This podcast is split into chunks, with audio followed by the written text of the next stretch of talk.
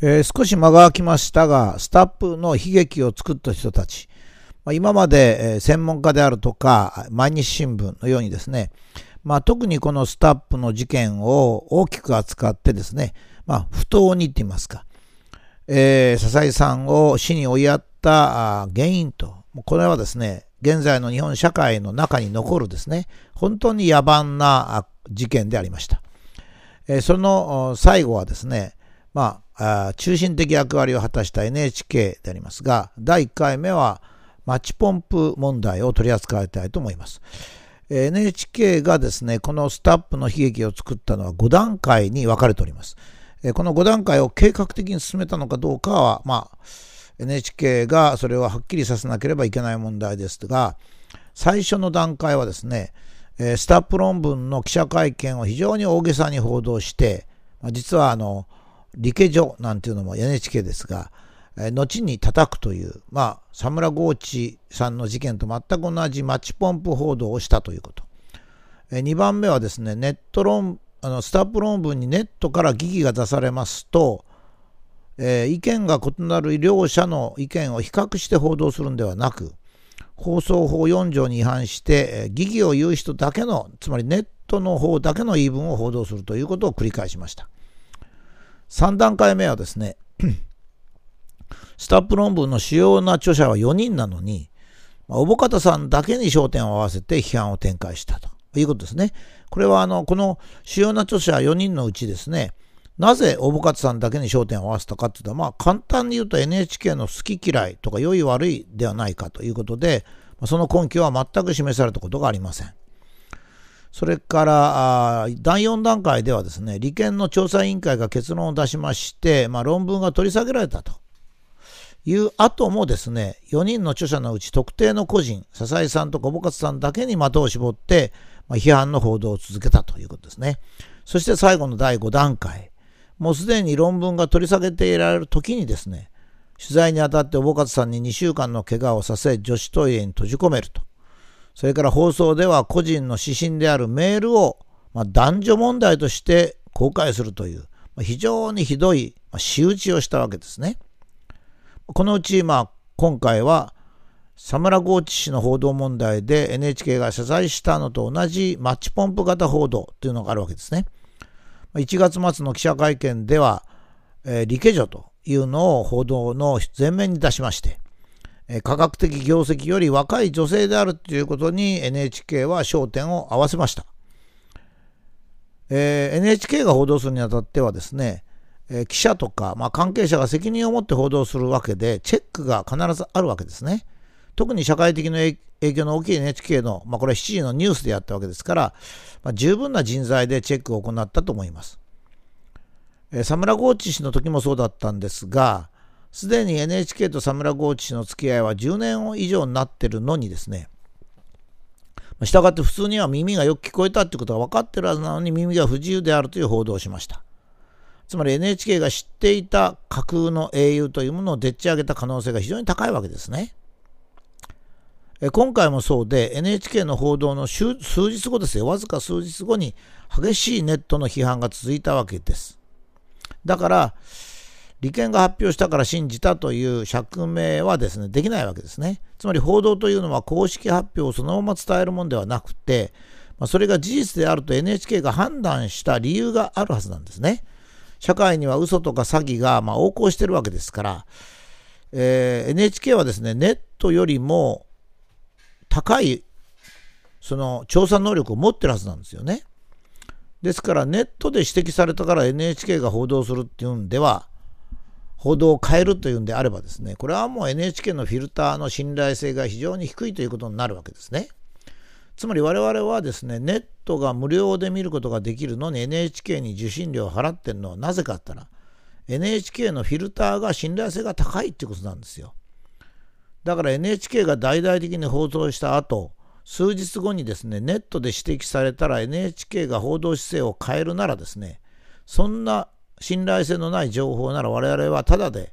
ネットでいくらでも情報が得られることができるんですね。だから受信料を取ってるっていうことは NHK の誤報というのは他の放送局はネいやネットに比べて格段に厳しい要求をされるんだっていうことは当然ですよね。お金もらってるんですから。もちろん、私たちは NHK の社員を雇用するために受信料を払ってんじゃないんですよ。信頼できる情報をくれるからなんですね。ですから、1月29日か30日の NHK の7時のニュースの報道をですね、NHK は利権に騙されたなんていう言い訳ができないんですよ。要するに騙されないように放送するのが NHK なんですからね。だから受信料を払ってるわけですから。少なくともそういうミスがあればですね、重大な誤報があったわけですから、受信料の支払いを求めてよく NHK の人が訪問に来るんですが、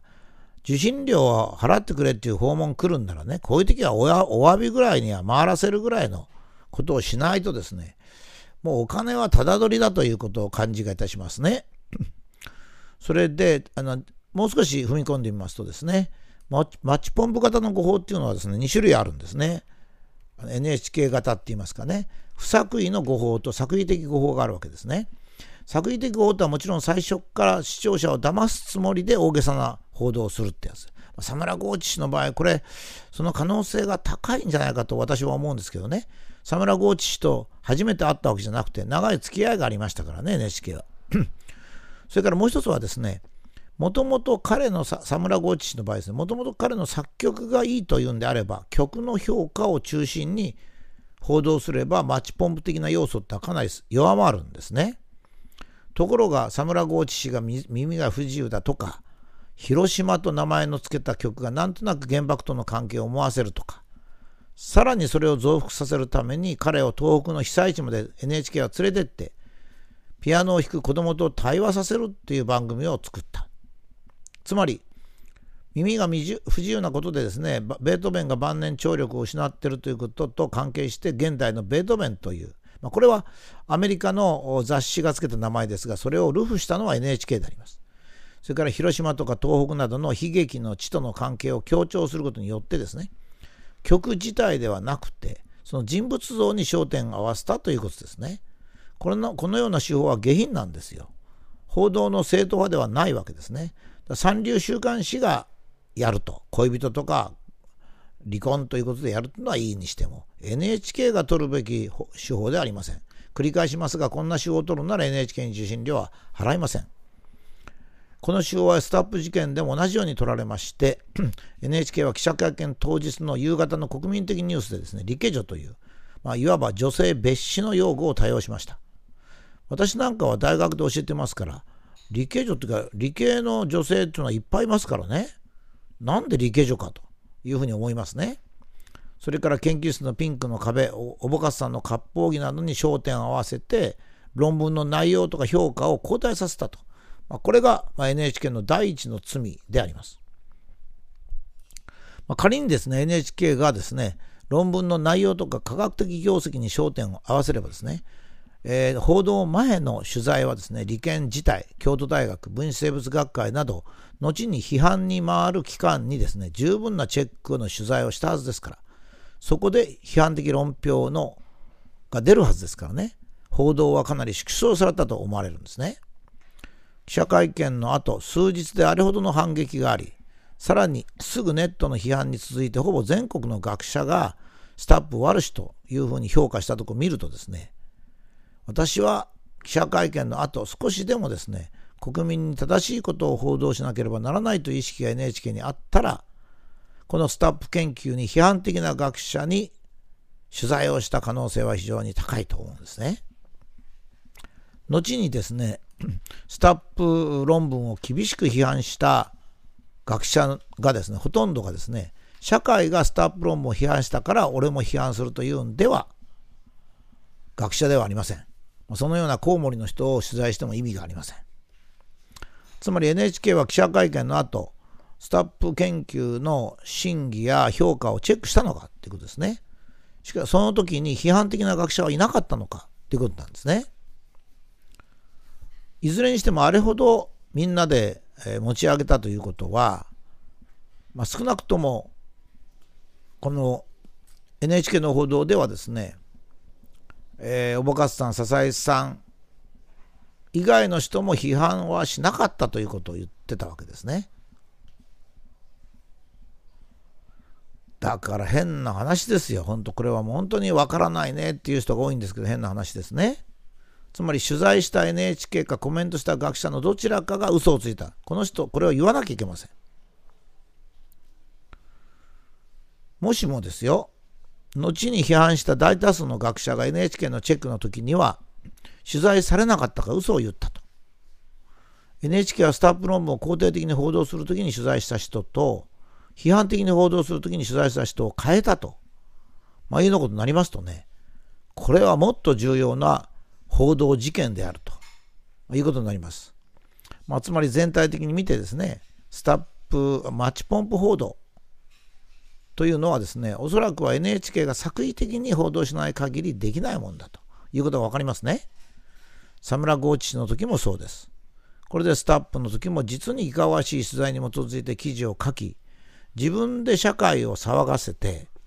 自分で社会を騒がすと言って、社会を騒がせたと言ってバッシングすると。それで笹井さんを死に追い込むと。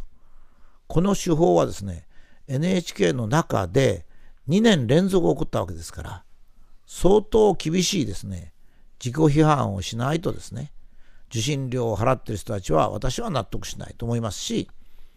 日本の科学にも大きな痛手を与えました。最後の7月末の報道がですね、利権だとか、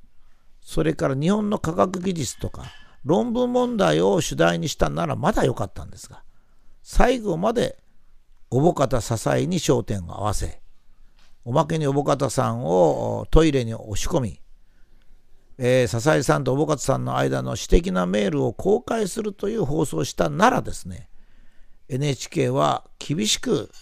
この1月末の報道について自己批判をする必要があるというふうに思います。